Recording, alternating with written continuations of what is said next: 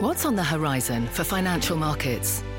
At PGIM, it's a question that over 1,400 investment professionals relentlessly research in pursuit of your long term goals. Specialised across asset classes, but united in collaboration, our teams provide global and local expertise. Our investments shape tomorrow, today. Pursue your tomorrow with PGIM, a leading global asset manager. Hi, I'm Kelly Evans, host of CNBC's The Exchange, and here's what's on my mind.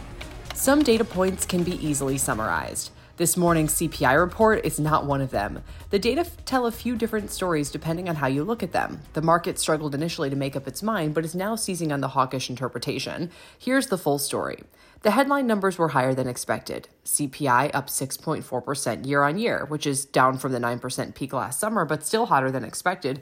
Same story for the core ex food and energy, up 5.6% in January. A lot of frustration over the fact that the Fed has been hiking for a year now and inflation is still this high. It's why bond yields rose initially, although they've already retreated somewhat. The super core number, meanwhile, cooled substantially last month. Why would people care about services inflation ex housing? Because it tries to tell us how much the tight labor market is continuing to feed broader inflationary pressures versus the one off pandemic spike in things like goods and real estate. This measure rose only 0.36% last month versus its half percent gain in December. So, in other words, the annualized rate fell from 6% to nearly 4%, which is a really big difference to the Fed. The Fed will see more evidence accumulating that inflation is decelerating despite a stronger than anticipated labor market, wrote Morgan Stanley economists after the report. They think rate hikes will cease after May, with a slowing labor market setting the stage for a stop in the tightening cycle and an eventual first rate cut in December. Real earnings meanwhile, still aren't keeping up.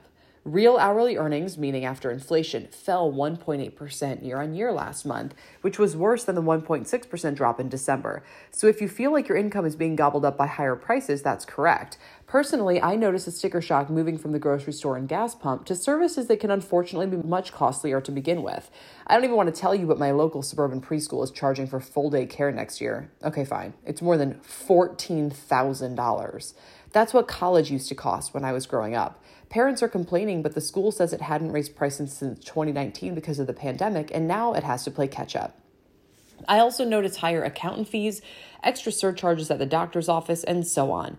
These can be harder to substitute away from than, say, chicken or eggs, and they were later to arrive because they are driven by labor shortages more than supply chain issues.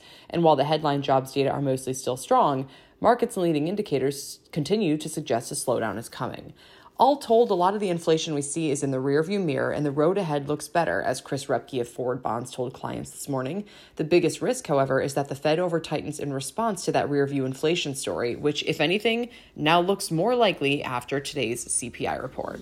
Thanks for listening. Be sure to follow the Exchange podcast, and you can always catch our show live weekdays at 1 p.m. Eastern only on CNBC. See you then.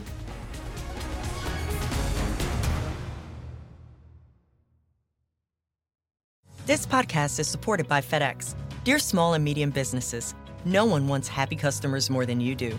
That's why FedEx offers you picture proof of delivery, packageless and paperless returns, as well as weekend home delivery to 98% of the U.S. on Saturday and 50% on Sunday. See the FedEx service guide for delivery information. FedEx Ground service is also faster to more locations than UPS Ground. See what FedEx can do for your business. Absolutely, positively FedEx.